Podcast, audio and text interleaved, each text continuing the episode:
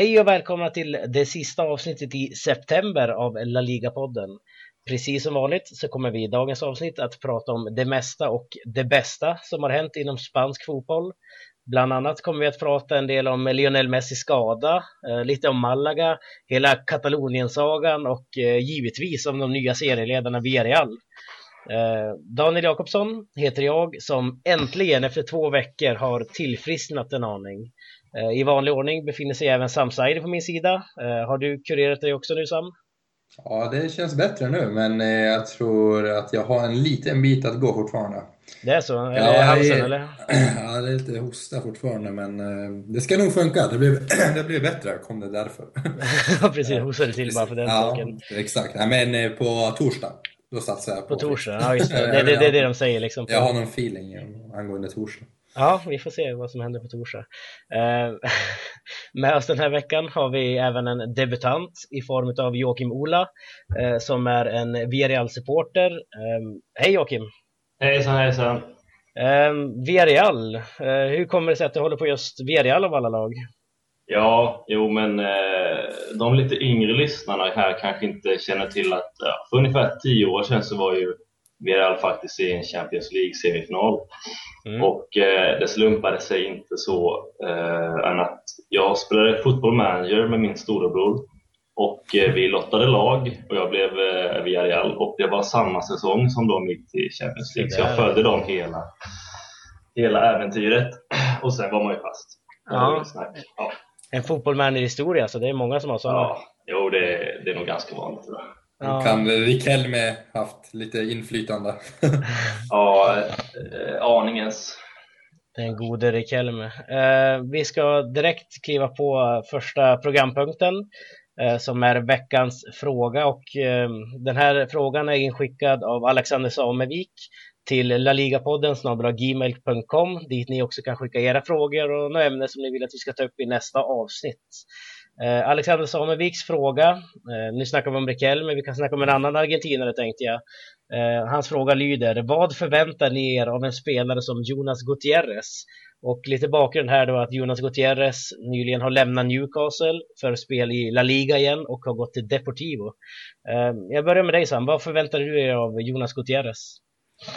Eh, det är lite svårt att säga. Han har ju en liten eh, tragisk eh, historik här där han åkte på en, en cancer som han kom tillbaka till mirakulöst och jag trodde han skulle fortsätta i Newcastle men jag är inte helt inläst på vad som hände där i den, i, i den klubben.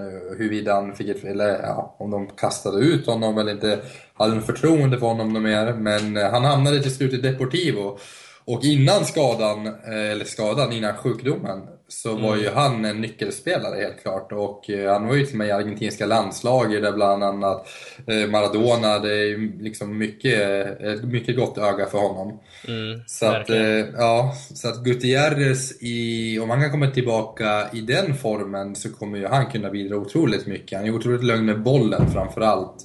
Duktig, lugn. Ehm, men eh, frågan är ju, jag tror han är uppe i, vad, vilken ålder är han? 32, 33? Någonting. 32 ja. Mm. Ja, så att det kan bli svårt att komma tillbaka till just den formen. Ja, kul att säga just Maradona här också med tanke på att Maradona inför VM 2010 sa att jag har ett lag som består av Messi, Mascherano, Jonas Gutierrez och åtta till. Um, så det, det är en ganska fin skara liksom han hamnar med där, Gutierrez. Mm, verkligen. Eh, men eh, vad tror du då Jocke? Eh, vad förväntar du dig av Jonas Gutierrez? Ja, det är stort att vara med i den skaran i alla fall. Ja, verkligen. Men ja, nu byter han ju liga och byter lag och byter miljö helt. Frågan är ju om han ens kommer att slå sig in och kommer liksom komma tillbaka till den som han var en mm. gång i tiden. Det är ju, man vet ju inte det. Jag tror att antingen så blir det fisk eller så blir det fågel här. Ja, eh, ingen mellanting eller? Helt enkelt. Nej, eller det skulle kunna bli det också, men jag tror att antingen så kommer det inte gå alls eller så kommer han att liksom få ett, ett uppsving igen. Ja, precis. Om jag ska vara helt ärlig, ja, alltså, ja. Jag, ja, jag tror att det blir så. Det är lite så här, hans kanske sista chans också någonstans. Han skriver på ett år med Deportiva nu. Mm. Vem vet liksom hur hans karriär kommer bli framöver här. Han eh, återvänder ju nu till La Liga och som sagt och spelade med Mallorca tidigare bland annat, gjorde det mycket bra där. Mm. Um, jag som Deportivo-supporter, med tanke på hur bra det går för Deportivo just nu, har ju svårt att se honom ta en plats på det här mittfältet eller i backlinjen liksom. Uh, men det ska bli kul att se, han är ju mångsidig liksom. Han kan användas på båda kanterna, på båda ytterpositionerna, på både back och mittfält liksom. Så. Absolut, vi får se. Jag hoppas vi svarar på din eh, fråga Alexander. Om inte annat får du väl mejla in, in igen så svarar du på den en gång till. um, Jonas Gutierrez alltså, han har haft det väldigt tufft. Um, en annan som har det väldigt tufft just nu är ju faktiskt Lionel Messi.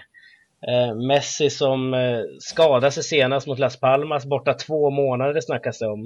Uh, hur tror du att det här påverkar laget Sam, att Messi försvinner nu? Oj, det påverkar laget otroligt mycket. Inte nog med att Messi är Messi och skulle eh, liksom saknas i vilket lag som helst.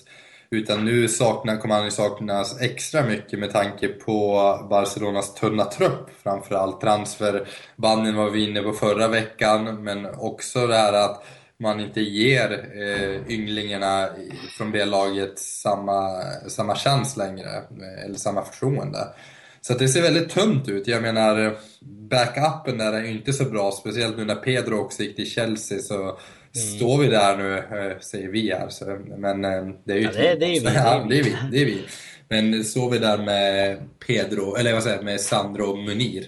Och det mm. känns ju inte så himla bra nu när det kommer otroligt viktiga matcher här på hösten som kräver tre poäng. Speciellt i Champions League-spelet där, eh, där det gäller att leverera nu. Ja, precis. Monir fick ju hoppa in här nu senast. Um, ser du honom som, med, kanske inte mest naturliga ersättare, för det finns väl ingen riktigt, men eh, ser du honom som den tillfälliga ersättaren Jocke här för Messi? Ja, men det blir väl det. Uh, jag vet inte om det finns så många andra som liksom besitter de kvaliteterna som han ändå gör. Och sen är det väl lite så att han är väl en 20 år nu va? Och liksom har knackat på dörren ett litet tag så att om han ska ta den här chansen så är det ju verkligen nu. Mm. Och gör han inte det så, ja, då har han ju visat att han kanske inte har så mycket att ge. Nej. Det, det är hårt i fotbollsvärlden, så det är liksom Mm. Absolut, men äh, tycker du då Sam som följer liksom Barcelona så intensivt att äh, Monir är tillräckligt bra för att ta en startplats, vilket han kanske gör nu? Nej, jag vet inte om eh, lyssnarna kommer ihåg det eller om du kommer ihåg det här, men eh, när han slog igenom där och blev uttagen i svenska landslaget och alla hyllade Munir så varnade jag det ganska tidigt att jag tycker att han har inte bevisat någonting. Jag ser inte den där potentialen i honom som eh, många kanske såg då. Eh, jag ser fortfarande inte den potentialen. Eh, jag, ty jag, tycker han, eh, han kom fram lite för fort och jag tror att hans eh, målproduktion i början, eh, där när han kom fram, lurade många. Eh, gjorde att man blev lite blind för vad han egentligen har för kvalitet. Mm. Det är inget märkvärdigt med Munir. Han kommer inte göra bort sig, men han kommer inte sticka ut heller. Jag är å andra sidan mer förtjust i Sandro i så fall, som jag hoppas få spela mer. När det verkligen blir tajta matcher så hoppas, hoppas jag då på en annan lösning, att man kanske kan ja, jag är inte förtjust egentligen Mascherano Busquets samtidigt mittfältet men kanske blir tvunget att flytta upp Iniesta i en sån position och köra Mascherano, Busquets, Rakitic. Det skulle ja. kunna vara ett alternativ. Ehm, men ja, vi får se. Enrique har en del att klura på. Ja, precis. I eh, bortamatchen i veckan här mot Celta Vigo så spelade ju Messi och Suarez och Neymar alla de här stjärnorna för start. Ändå slutade 4-1 4-1 till Celta Vigo. Vad, vad hände här Jocke? Vad, äh, vad gick snett liksom? Det beror på vilket håll man ser det på. Men ja. det, var ju en hel, det var en helt fantastisk match. Mm. Eh, första halvlek satt man bara och eh, ja, jag vet inte vad jag skulle, skulle ta mig till. Jag förstår att om man är Barca-supporter så kanske man inte kände likadant som jag är som är neutral där, men vilken fotboll Celta Vigo visade upp. Mm, jag visste inte att de var så bra faktiskt, om jag ska vara helt ärlig. Nej, de, har ju, de har ju skrällt rejält ändå, måste man ju säga i år. Ja. Liksom. De gjorde ju bra insatser förra säsongen, både hemma och borta mot Barca. Man vann ju borta med 1-0 eh, och hemma förlorade man eh, med 1-0 väldigt snöpligt. Eh, så de verkar ha lätt för Barca kanske, jag vet inte. Mm. Ja, hur ser du på matchen Sam? Vad, vad var det som hände egentligen?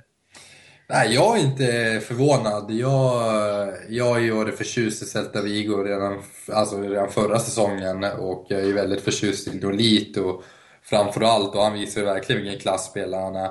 Men eh, Berizzo har verkligen eh, fått, fått ihop någonting här och eh, den första halvleken som Jocke är inne på är ju en fröjd, för, alltså fröjd att skåda. Eh, den intensi intensiteten och ja, den kvaliteten, att man blandar den här intensiteten med, med, en så pass hög kvalitet på bolltouch, på passningsspel, på, i försvarsspelet. Det tycker jag är väldigt imponerande. Mm. Ehm, så att, Men om ja. vi säger 4-1, jag menar det är tungt för Barcelona. Det är inte liksom Real Madrid man möter då, det är ändå Celta Vigo. Mm. Vad va, va går snett för ja. Barcelona i den här matchen tycker du? Ja, alltså, man kan lyfta på hatten för Celta för mycket, men sen så måste vi också erkänna att Barcelona var lite tagna på sängen. De var inte beredda att eh, ta de här extra löpstegen. De var inte beredda att ta kampen på planen och trodde väl att det skulle gå lite enklare. Så att jag ska inte säga att man underskattar Celta Vigo, för det tror jag inte någon gör på Balladois. Men eh, det var ju någonting, någon slags nonchalans som infann sig. Ehm, så det, om man kollar på bara Pikés agerande, det där får ju inte hända. Och en fokuserad Piké i, i stor form eh, i våras skulle ju aldrig släppa till sådana, såna, eller bjuda på sådana möjligheter. Nej, precis. Fyra insläppta för Ter Stegen också. Det är mm. tungt nu när han är första målvakt till slut. Ja, det går tungt, men vi får se. Kan, bli bättre, kan bara bli bättre. Ja, det blir seger i helgen i alla fall för Barcelona. Ja, jag uh, vet inte om det blir så mycket bättre av det. Kanske Vallaron fick hoppa in, det var ju ganska ja. kul. Uh, men vi ska faktiskt sätta stopp för del 1 och när vi är tillbaka ska vi snacka om serieledande, serieledande Villarreal.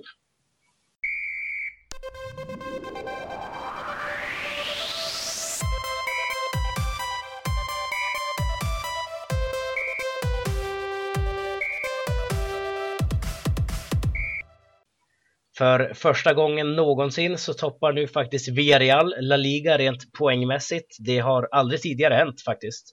Eh, I helgen som var så besegrade den gula ubåten Atletico Madrid med 1-0 och eh, det var den segern som gav Villarreal den eh, serieledning man faktiskt har just nu.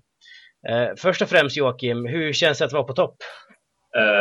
Det känns ju givetvis fint. Lite overkligt får man ändå lov att säga. Man är van vid att liksom alltid blicka uppåt eller neråt. Ja. Och nu är det bara att blicka neråt. Lite ovant eller? Ja. ja, det kan jag säga att man är så van vid det. Men det känns Nej. givetvis jätteroligt. Ja, precis. Eh, om du ska berätta om eh, matchen mot Atletico Madrid då, hur, hur kändes den matchen? Eh, redan från starten så tyckte jag att det kändes ganska bra. Och eh, ju längre matchen led så kändes det som att vi hade ganska bra pejl på läget där, vad som hände.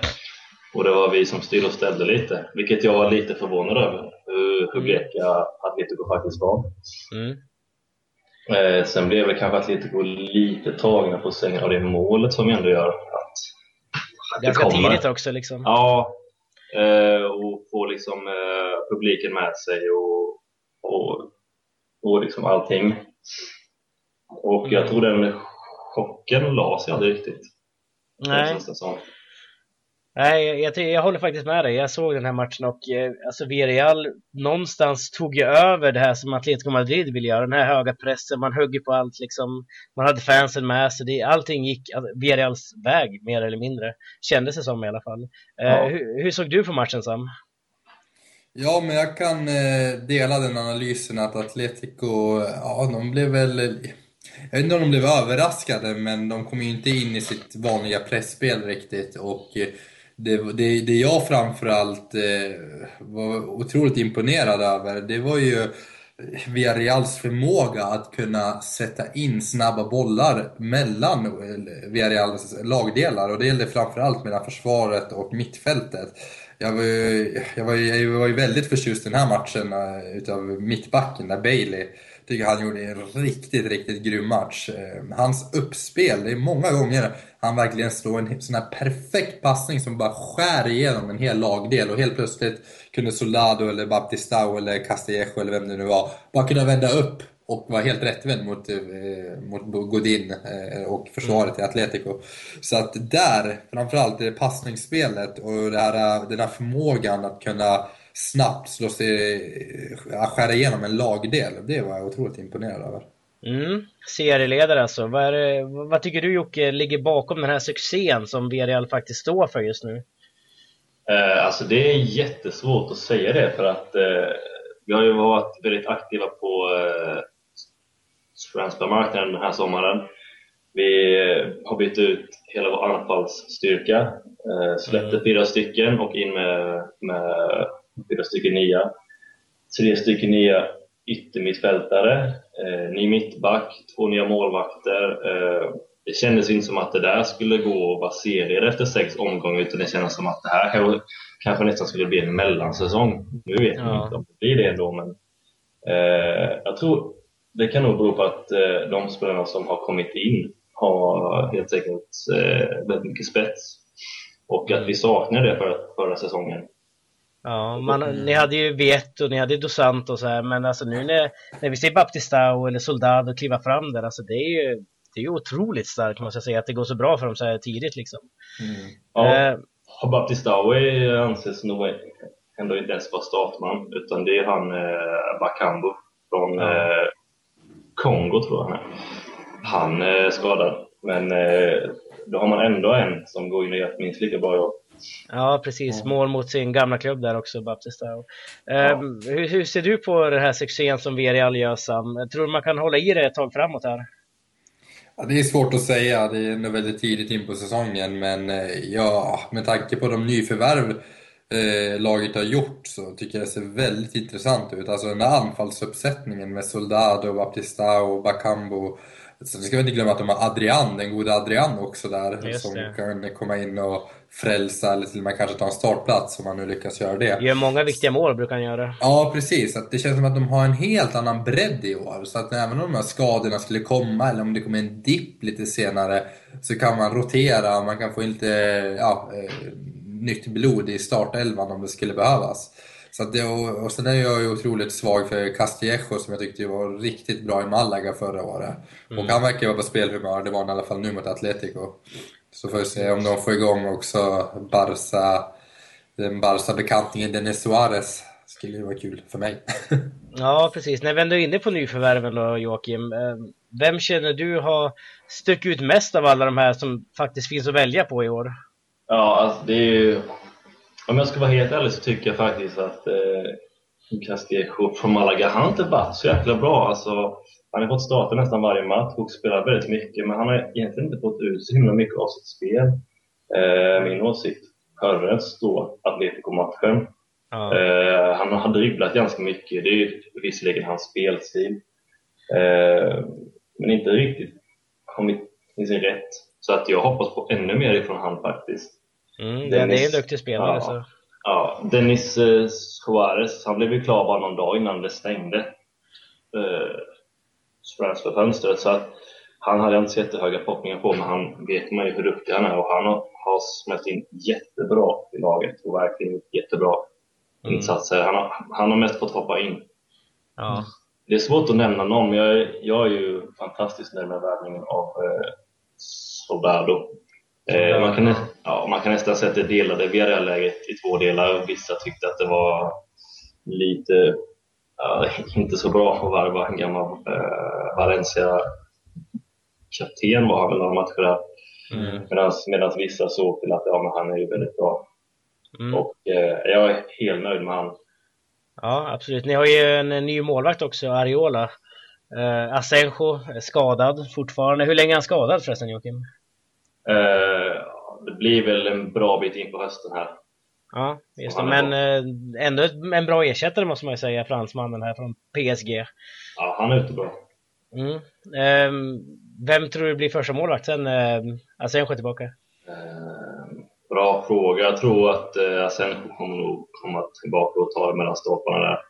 För att Ariola han har varit, eh, med tanke på jag vet inte om han eh, snackar någon, eh, någon spanska än, men eh, liksom, det har funkat jättebra med backlinjen. Men eh, jag tror att det blir svårt att peta Asenjo när Asenjo är i form. Ja, Härligt. Eh, Marcelino eh, är ju inne på sin andra säsong nu, va, om jag inte missminner mig. Tredje, Tredje till och med. Okej. Tre och en halv tror jag nästan. Ja, tre-. Ja, eh, men eh, hur tycker du att det funkar Sam med Marcelino i Villarreal? Det har ju tidigare varit en ganska ifrågasatt manager ändå i många andra klubbar.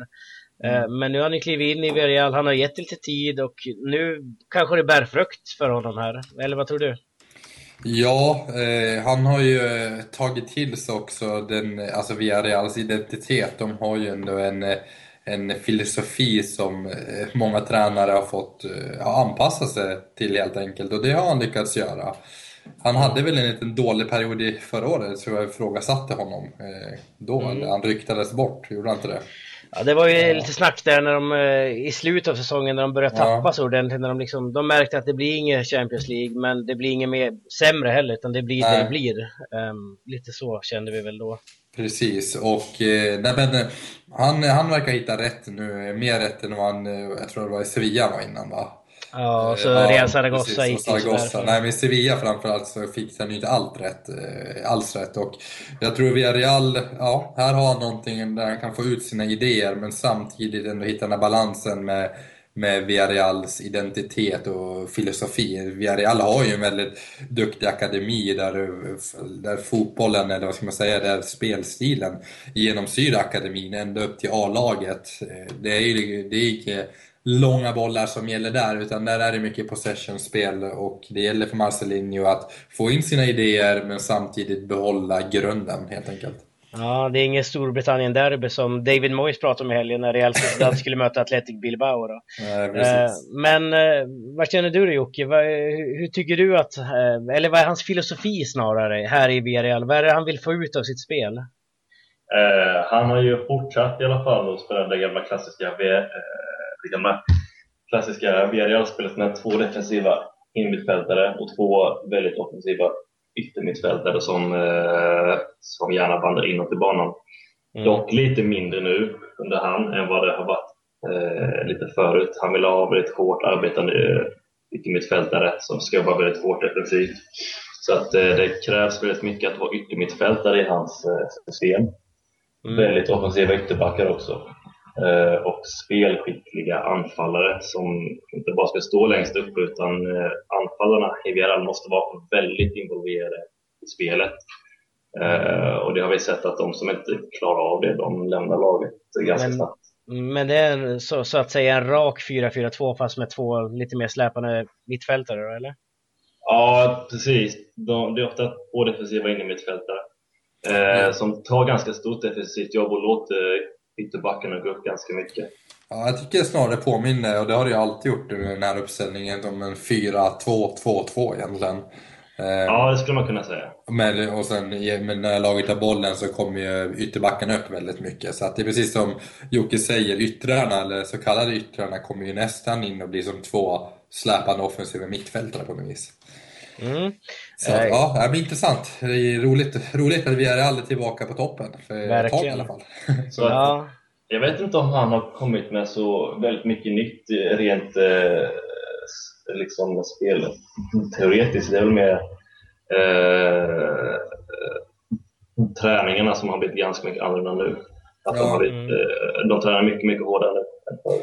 Ja, men det är väl det, det är väl det jag också har tänkt på. Jag tycker inte det är någonting jag kan se förändras så mycket i och med att Villarreal alltid haft sin filosofi. Men däremot ska vi hylla Marcelinho för sitt ledarskap. Han har ju definitivt lyckats motivera de här spelarna och få dem att prestera. Bara det är ju också en viktig del i tränarens roll, utöver det taktiska liksom.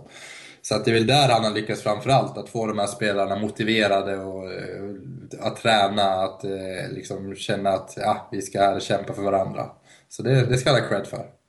ja precis. Eh, jättekort tänkte jag att vi skulle nämna Europa League också nu. Man förlorade i första matchen eh, mot Rapid Wien och möter nu på torsdag när Sam blir frisk eh, Victoria Pilsen. Ehm, hur, hur stort fokus tycker du att man ska ha på den här turneringen Joakim? Jag tycker att Europa League är jätteviktigt för Villarreal. Villarreal har aldrig vunnit en, en titel. Kanske vill minnas att de vann inte Toto-cupen för ett himla gäng år sedan. Nu finns inte den ens kvar längre va? Nej, eh, så det är kanske inte så mycket att ståta med. Eh, utan eh, jag blev ju helt förkrossad förra året när Sevilla slog ut Villarreal. Det var riktigt jobbigt. Eh, för att liksom Villarreal kommer nog inte hamna topp tre i tabellen, kanske inte ens topp fyra. Utan jag tycker är, man måste lägga lite energi på de här eh, europeiska turneringarna för att man har ganska bra chans att vinna Europa League. Mm, men nu ska du väl ta optimistisk, ni leder ju faktiskt La Liga här nu. Får inte gissa på något topp 4, det, det, är givet vid det här laget. Jag är ganska pessimistisk av mig. Ja, eh, vad tror du då? Eller vad tycker du Sam? Hur, hur mycket fokus ska Villarreal lägga på det här nu? Jag delar den analysen. Jag delar Jockes analys. Jag tycker man ska lägga ganska mycket krut vid Europa League, speciellt när man har så Eh, bra chans att vinna den här. Man har truppen för att vinna den, man har liksom bättre bredd i år, lite mer spets. Så att eh, det vore ett misstag att det här i början sjabbla bort, bort någonting och det tror jag inte de kommer göra i och för sig.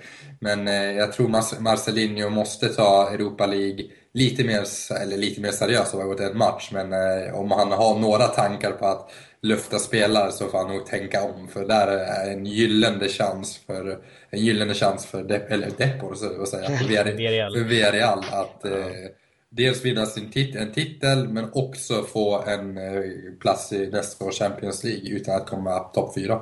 Mm, göra en Sevilla med andra ord. Mm, eh, men vi ska sätta stopp för del två nu och eh, i den tredje och sista delen ska vi snacka lite grann om Kataloniens självständighet bland annat.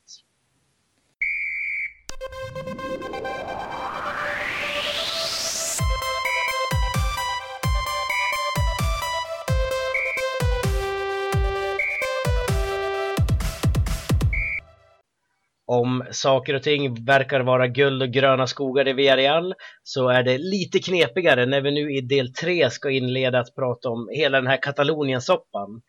Eh, redan förra veckan så var vi inne på det här och enligt veckans uppgifter, om vi ska hävda till dem, eh, så har det hänt en hel del. Eh, kan du förklara situationen Sam? Ja, vi var ju inne på det lite förra veckan att det skulle vara eh, ja, val då, i Katalonien till parlament och så. Och eh, det är inte direkt att man röstar om någon slags självständighet rakt av, utan det gör man inte. Men då, eh, det som har hänt är väl att de partier som förespråkar och, och strävar efter självständighet fick en, en majoritet i valet. Mm. Och det, det kan man tolka, eller det tolkar vi alla, som att ja, det finns ett stöd för självständighet, ett, ett majoritetsstöd i Katalonien för att slå sig ur Spanien. Och eh, ja, det har ju skapat lite rubriker och det känns för första gången på många år att det här eh, liksom har, ja det kan realiseras. Eh, det kanske kommer till och med att realiseras och det kan ju, som många tidningar var inne på, rita om fotbollskartan lite. Ja, och världskartan för den delen. Världskartan, ja. Eh, men hur, hur ser du på det här då Sam? Alltså, på själva situationen, om du ska värdera den med dina egna åsikter? Mm.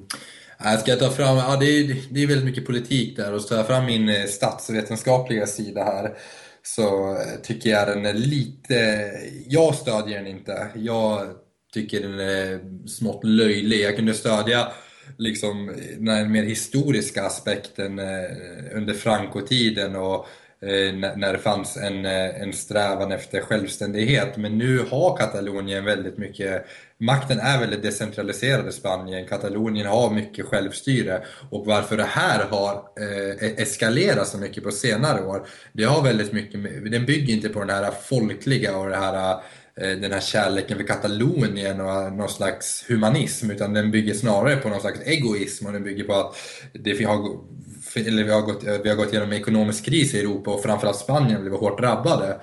Och Katalonien är ett, eh, en rik region och att katalanernas skattepengar då hamnar kanske i Andalusien eller i andra delar av Spanien som inte är lika välbärgade har gjort att folket nu helt enkelt har fått nog. De vill inte, ja, de vill inte hjälpa till. Och det tycker jag är fel. Jag tycker att det, Barcelona, eller vad säger Barcelona, Katalonien ska inte nå sin självständighet som, genom egoism.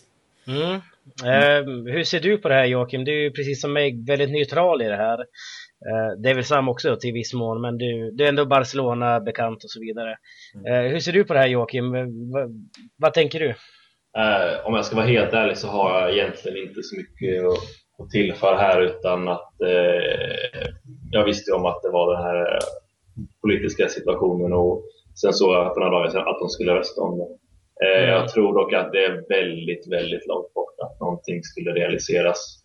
Mm. Men det är klart det är närmare än på många år, men det är fortfarande väldigt, väldigt långt bort skulle jag gissa. det är en väldigt, väldigt kontroversiell fråga liksom, så det... Ja, kan sen ska, sen ska vi komma ihåg också många, jag tror jag, jag, eller både du och jag Daniel menar ju någonstans att politik och fotboll hör ihop och det gör det definitivt i det här fallet eftersom det påverkar fotbollen. Men man kan få den här känslan, jag såg att Soroush skrev någon riktigt intressant artikel på Svenska fans här om, eh, om Barcelona och deras roll i det hela. Att man ofta förknippar Kataloniens självständighetskamp med FC Barcelona. Men Bartomeu är ju faktiskt ute och sa det här har ingenting med oss att göra. Eh, mm. Som en pik mot Tebas då, som har hotat med uteslutningar hit och dit. Precis, det var vi inne på förra veckan och mm. det tyckte vi sådär om. Att han ja. ska kliva in i politiska rummet. Men det gör han ju ofta, väldigt ofta.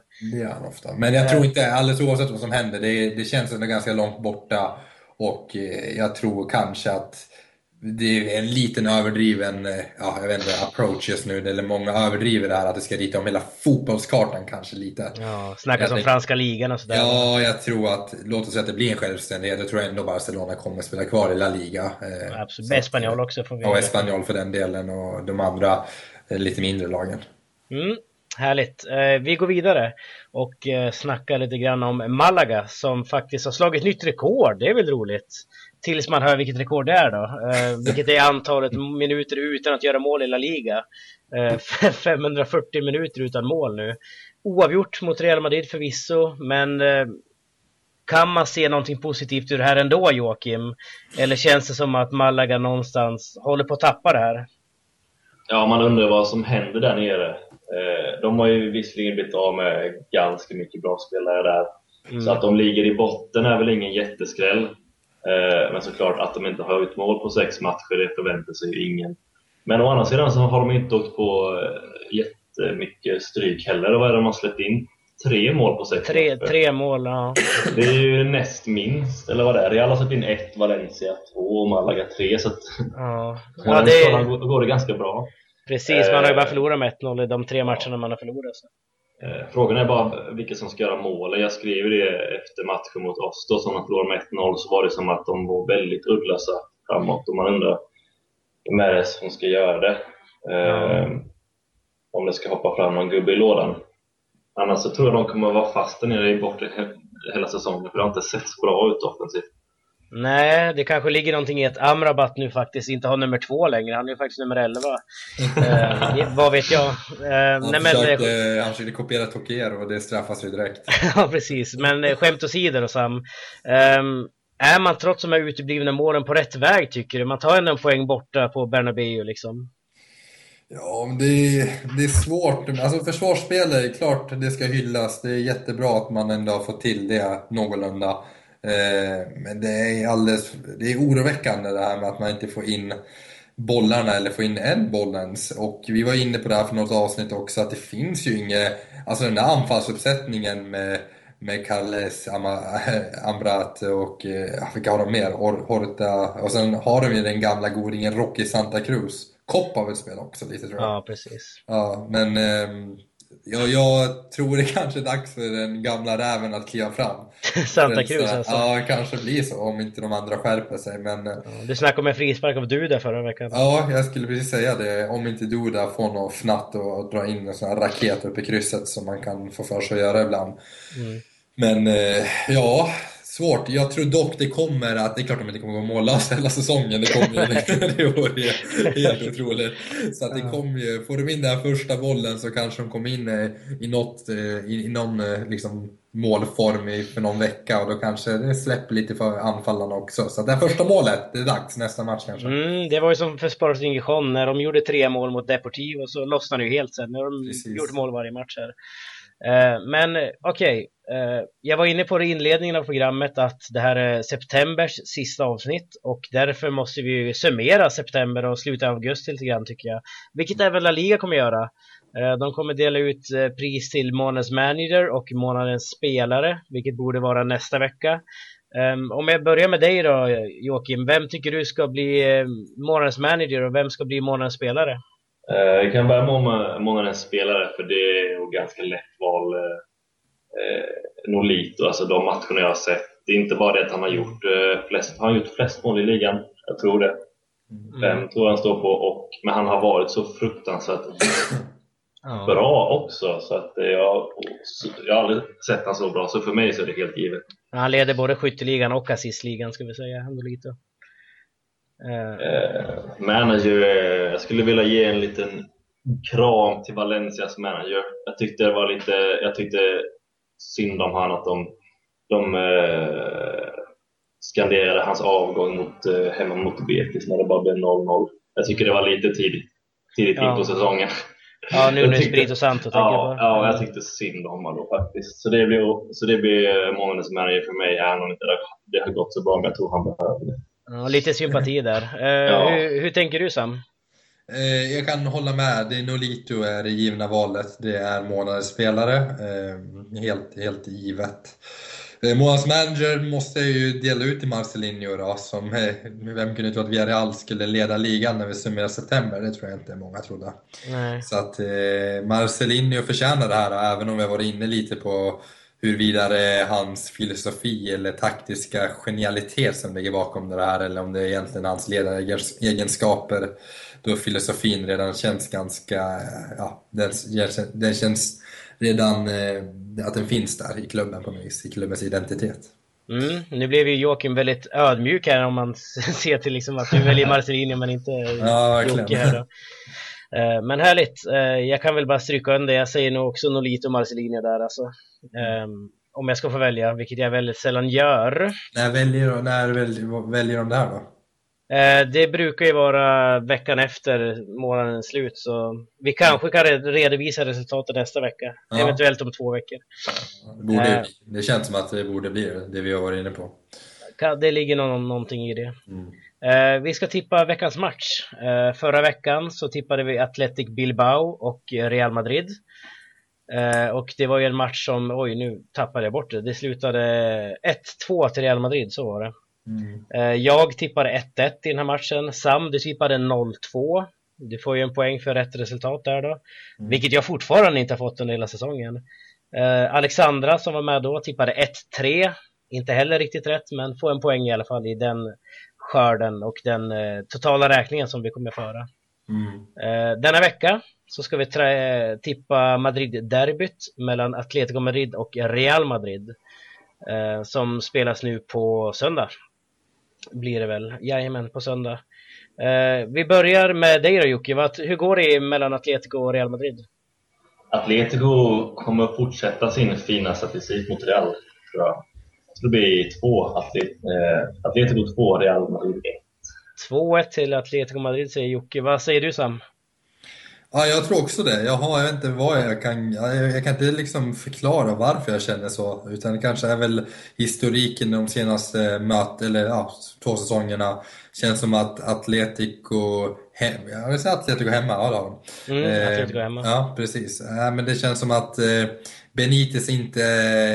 Han kommer bli tagen på sängen, han är inte redo för att kliva in på eh, Vicente Calderon mot ett hungrigt Simeones eh, Atletico. Så att 2-0, jag tror att det blir två mållösa matcher. Det ska bli en kris här för Real Madrid i, i tidningarna och sen blir det en catch-up-effekt på det och sen vinner man med 7-0 matchen efter det. ja, det, det, brukar ju bli så. Matchen efteråt är ju då mot Levante, så det, jag menar, det är inte helt omöjligt. All respekt åt Levante då förstås. Eh, jag tippar emot er.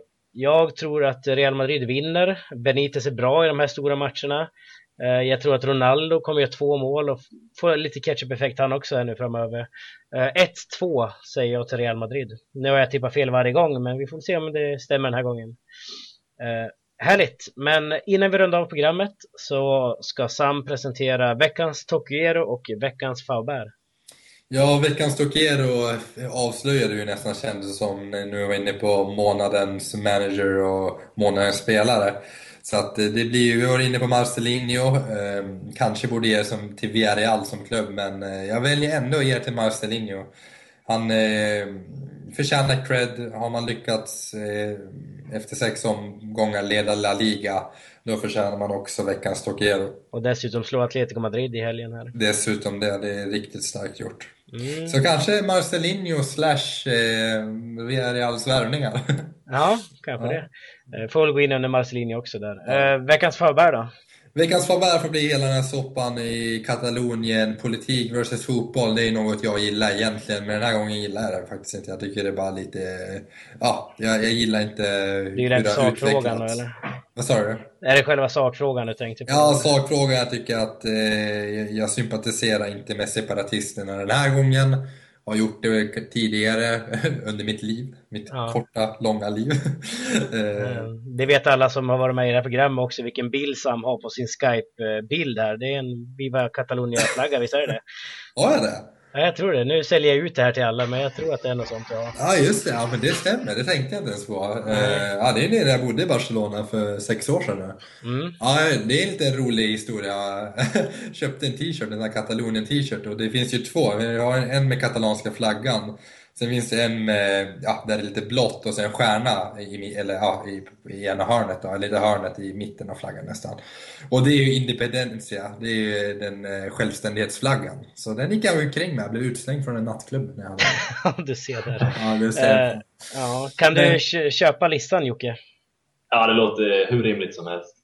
Mm. Härligt. Vad ville du säga Sam? Nej, jag, bara, jag var 19, tänkte inte så mycket. Okej, det får man vara. Ja, man får vara lite, ja, det var lite naivt. Mm. Härligt.